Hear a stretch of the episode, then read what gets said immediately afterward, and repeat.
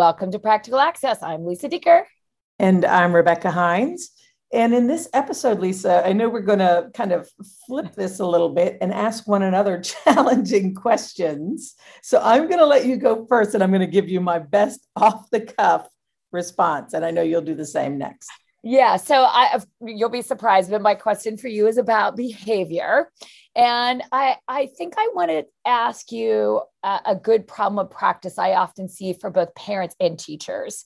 So I'm an administrator and I walk down the hall and a kid is laying on the floor and someone else is drawing and my phone is ringing.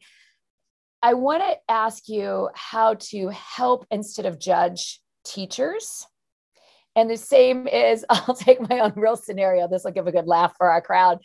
Imagine you're at Kmart. I know those are closed now, and you're with mm. your best friend, and you're in a, a community that's different than your own normally. And your child is holding completely in the middle of the Kmart clothes rack, and you have both their feet and you're trying to pull them out. And you're pretty sure everyone around you is judging you as a bad parent how do we help people not judge when behavior is a problem, but either to help or to put a great lens on if we're an administrator or just a community member? When we see that kid on an airplane we see kid at the mall having that temper tantrum i think we often make assumptions instead of having empathy sympathy or whatever you might might suggest. So thoughts? Well that was like 14 questions in one so i'm going to try to, administrator the Lisa special. I'm going to try to sort that out. Let me give you a few specific responses to the myriad of behaviors you just listed. So, first of all, if I'm a school leader and I'm walking down the hall and I see a kid throwing a tantrum and I see the teacher and she's exasperated, it, I think of an experience I had as a teacher working with kids with severe emotional disturbance. I had a boy who loudly banged on his desk all day long. And the behavior specialist walked into my room, and it was sheer and utter chaos because the drumming was so disturbing that now everyone else in the room was completely going off. And instead of telling me all of the things that I was doing wrong, instead of judging anything I was doing, because I was still calmly teaching through the storm. Um, she looked at me and said, Have you tried planned ignoring? I mean, she didn't say anything else. She was very clear, specific with a solution. She didn't ask me why anything was happening, what was going on, what was causing him to do this. She just specifically asked me if I had tried a specific strategy. And I, over the noise, said, What's planned ignoring? And she said, Well, right now you're just ignoring, and that's okay. But planned ignoring is acknowledging what's happening and verbally saying that you're choosing something different. She said, So right now you would walk over and say to Dino, I see that you're trying to get my attention, but I am teaching now. And then you would turn around and say to the rest of the class, I know this noise is distracting, but look at me and listen. Thank you, Mark, for listening. Thank you, Donnie, for listening. And go on with my teaching. So it's a fine line between ignoring and planned ignoring. And I didn't know what it was until someone told me. And they told me on the spot and they didn't judge. And the next time they came back, I wasn't having the same problem. So that is one question that you asked. The other question about being in, out in public and a child is doing something that is visibly uh, different than expected behavior. I will reference that same group of kids because I was doing a project and I had one of the kids with me buying supplies from Home Depot. And he was, in fact, it was the same kid who was drumming, but he was causing a scene in Home Depot. And everybody could see it. And I walked over to him and I stood very close and I said, What are you doing? These people think you are my son So if you are trying to embarrass me, it's working. and he stopped immediately and looked at me with this look and said, Do you really think they think I'm your son? Like that's all he heard. And he was so happy to think that anyone would think that. And he literally immediately stopped. And i'm i'm not saying that that is going to work with your own children or anyone else at a store.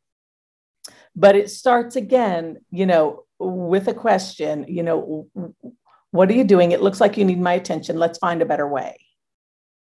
And when we in public can model the appropriate way to handle a behavior and we are calm and we address it with the best language that we can until the child de escalates it, at the very least, we're modeling for other people how they can manage stressful situations with kids. And what about those people who, uh, again, I think the hardest part for me in that moment was all the people that stopped and stared. Do you have advice for people that are bystanders for kids because we both love kids with challenges. And when you have one, it, it's really embarrassing when you're at church. I still remember we were once in math. He's too old to sit in the kids section. I'm like, you don't know him. He's really cognitively about a three year old, even though he's six, you know, um, it, when it comes to behaving. And so we would sit in the quiet section, the kids section, because the rest of the place was hard. So, how do we help people have better empathy or understanding or what do we say at that moment? Again, it just feels really creepy when all eyes are on you and it is your own child. You have thoughts there?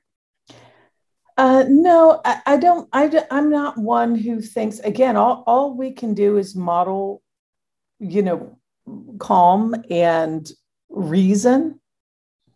And I'm sure you've had this experience. When I have done this in person, different places, I have the opposite I have the opposite. I have people coming up to me and saying, Wow, you're really staying calm. I know that's stressful.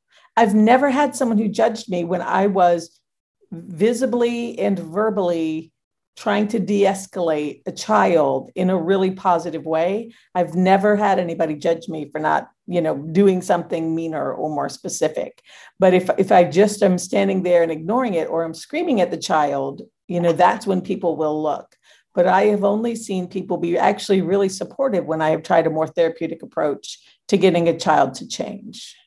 No, that's a great that's a great point. And I but I do think it's it is hard and i just want to kind of remind parents that you know again you can only do what you can do in that moment and you know again the store's closing your kids hanging onto the clothing rack and is stronger than you. At some point you do have to leave the store and so you know again de-escalation happens until 902 when you're locked in the kmart for the night you have to sleep there. So so yeah. my friend and i still today laugh though because we both said it's the only time we both felt and we're both special ed teachers we felt so incompetent in our lives. So just also thought it was a good empathy moment for parents to remind you sometimes yeah. it sucks to be a parent. sometimes it does. All right. What question do you have for me after I ask you a six part question? Be nice. Yeah, I'm going to ask you a simple one and you're going to laugh because you're going to know it is, you're going to know the frame for this, but I know you've also lived it. So I have, let's say I have a child who is in high school who does not care about grades, mm-hmm. is not motivated by grades, could care less about homework or pleasing anyone. How do I get that child to do what is necessary to graduate high school? What advice do you have for parents who are in that position? Yeah. So, well, first of all, I, I think you know always trust your parent gut uh, i that goes all the way back to what my mother made choices of my brother not getting a lobotomy and you know all of that history that i have but i think so many times we think an expert like you or i have an answer to that usually your mother father gut has an answer to that like maybe I pull them out of AP classes, or maybe I have them do some online virtual school. Maybe I need to go to a private charter if I can afford that. I mean, I think sometimes we always think it's about motivating them, but I think it goes back to this mantra you and I have, which is maybe we have to change our behavior to help them change their behavior. So I think I would start by what is their strength and how do you not punish them, but use their strength to, you know, again, I'll go back to my own son, gymnastics. You know, can you do a little physics through gymnastics and get that homework at least palatable? And then I think the other thing is think about what's really powerful in their life that they value and not to be mean and, and, and punitive. But um, my son had a great life coach. So that would be my second advice is if you can get uh, a free, you know, pastor in your church or uh, Boys and Girls Club in the YMCA, or if you have the means to pay for a life coach, it's it's quite a privilege. But I know that one of the things he said to me that I would never thought of was let your son get his driver's license. like, are you kidding me? This kid can't even like brush his teeth and pick up his laundry. So putting behind a vehicle at 60 miles an hour doesn't seem like a really smart thing to do. And he said, but that's the most powerful incentive you have to get him to finish his schoolwork because he can't go to the store and he can't drive. And he said, So don't make it that you're going to take it away. It's just if you want to drive, your grades have to be C or better you have to have and we did the same even in college. Our son got a scholarship but our scholarship was grade driven. And i was like oh my goodness. Well we'll be kissing that scholarship away after his freshman year and, and we loved him but we knew he wasn't a, a stellar student. And so we said look that money that we don't have to pay we'll give to you when you graduate. Now again i get that i'm a person that has the privilege of that means but again whatever that is that's exciting to is it finances? Is it driving? Is it friends? Is it sports not saying you can't do that but saying that that there is a threshold to do that that you have to produce in other places of life. No no different than you know we can't have our jobs if we don't you know renew our teaching license or what have you. Everybody has something in life they have to do. And i think teaching kids that as young as possible is the best thing that you can do. So in middle school, you know, I'm sorry, you can't go to that after school party because you didn't do your homework. But if you want, I'll take you late. If you'd like, I think it's 10 minutes worth. And I think contextualizing how long they have to do, because sometimes homework seems like it's five hours. I always found if, you know what, if we did 10 minutes, then you can go. And then you'll come back and do 15 minutes. If you don't, tomorrow we won't. So again, sometimes we make it such a big deal instead of putting it in a really small box. What is it you have to do? But I can tell you, I locked my son on his back porch with his boxer shorts one day and told him to go find a new family. So I'm not telling you I was perfect at it. let's let's really let's dial that one back just a shade. No, my son still so, says it's so of his Lisa, memory.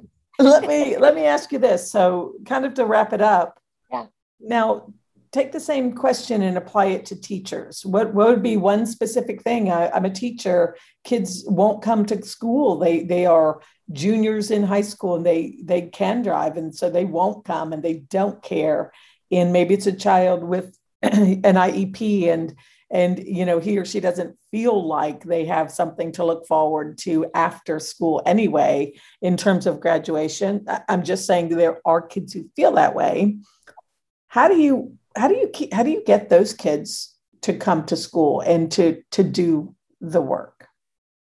So I, it goes back to the golden rule you and i both have always said relationships relationships relationships. Uh, get to know anything you can about that kid. Their cat's name their dog's name their you know favorite shoes their favorite food that they eat.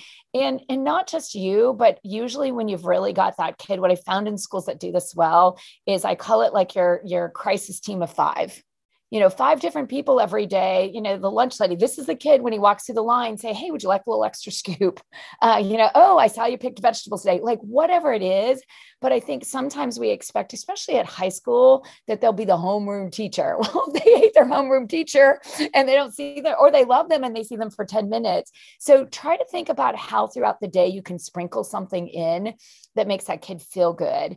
And then I think the second thing is ask yourself, is my homework why they're failing? If so maybe it's maybe i'm the problem. Uh, and i don't mean that to judge you as a teacher but i always say look for the you know the, the fault in the teaching of the child not in the child. And so if a kid aces all my tests and never i have a friend whose child passed every test but never turned any homework in and he failed he failed. And now now he's getting a phd in physics. So I, am not quite sure why high school was so hard and getting a phd in physics was easy because it was homework. So again i would say can i dial back the homework? Can i change the homework? Can i make the homework something that interests you more? And the only way you're going to know that is talk to the kid. It, it, it goes back to asking that kid where are you at? What do you want? And what would you be interested in doing? You know I, I had a great classroom teacher who she said look you you have a zero in my class at this point at midterm. You now have an a. What are you going to do now kid's like uh nothing? She's like okay well then i'll turn back into an f. All of a sudden the kid ended up with a c. But again if i'm already so deep in the hole that i can't come out again why would i show up? So again give me some incentive make relationships and find a way to uh, make homework not the reason kids are failing. I like it Thank you. Vice versa. I liked your answer too. All right. So we'll wrap it up here today. Uh, that was kind of fun. And uh, again, if you have any problems of practice, you can call us at 407 900 9305, or you can send us a message on Facebook or on our Twitter at Access Practical.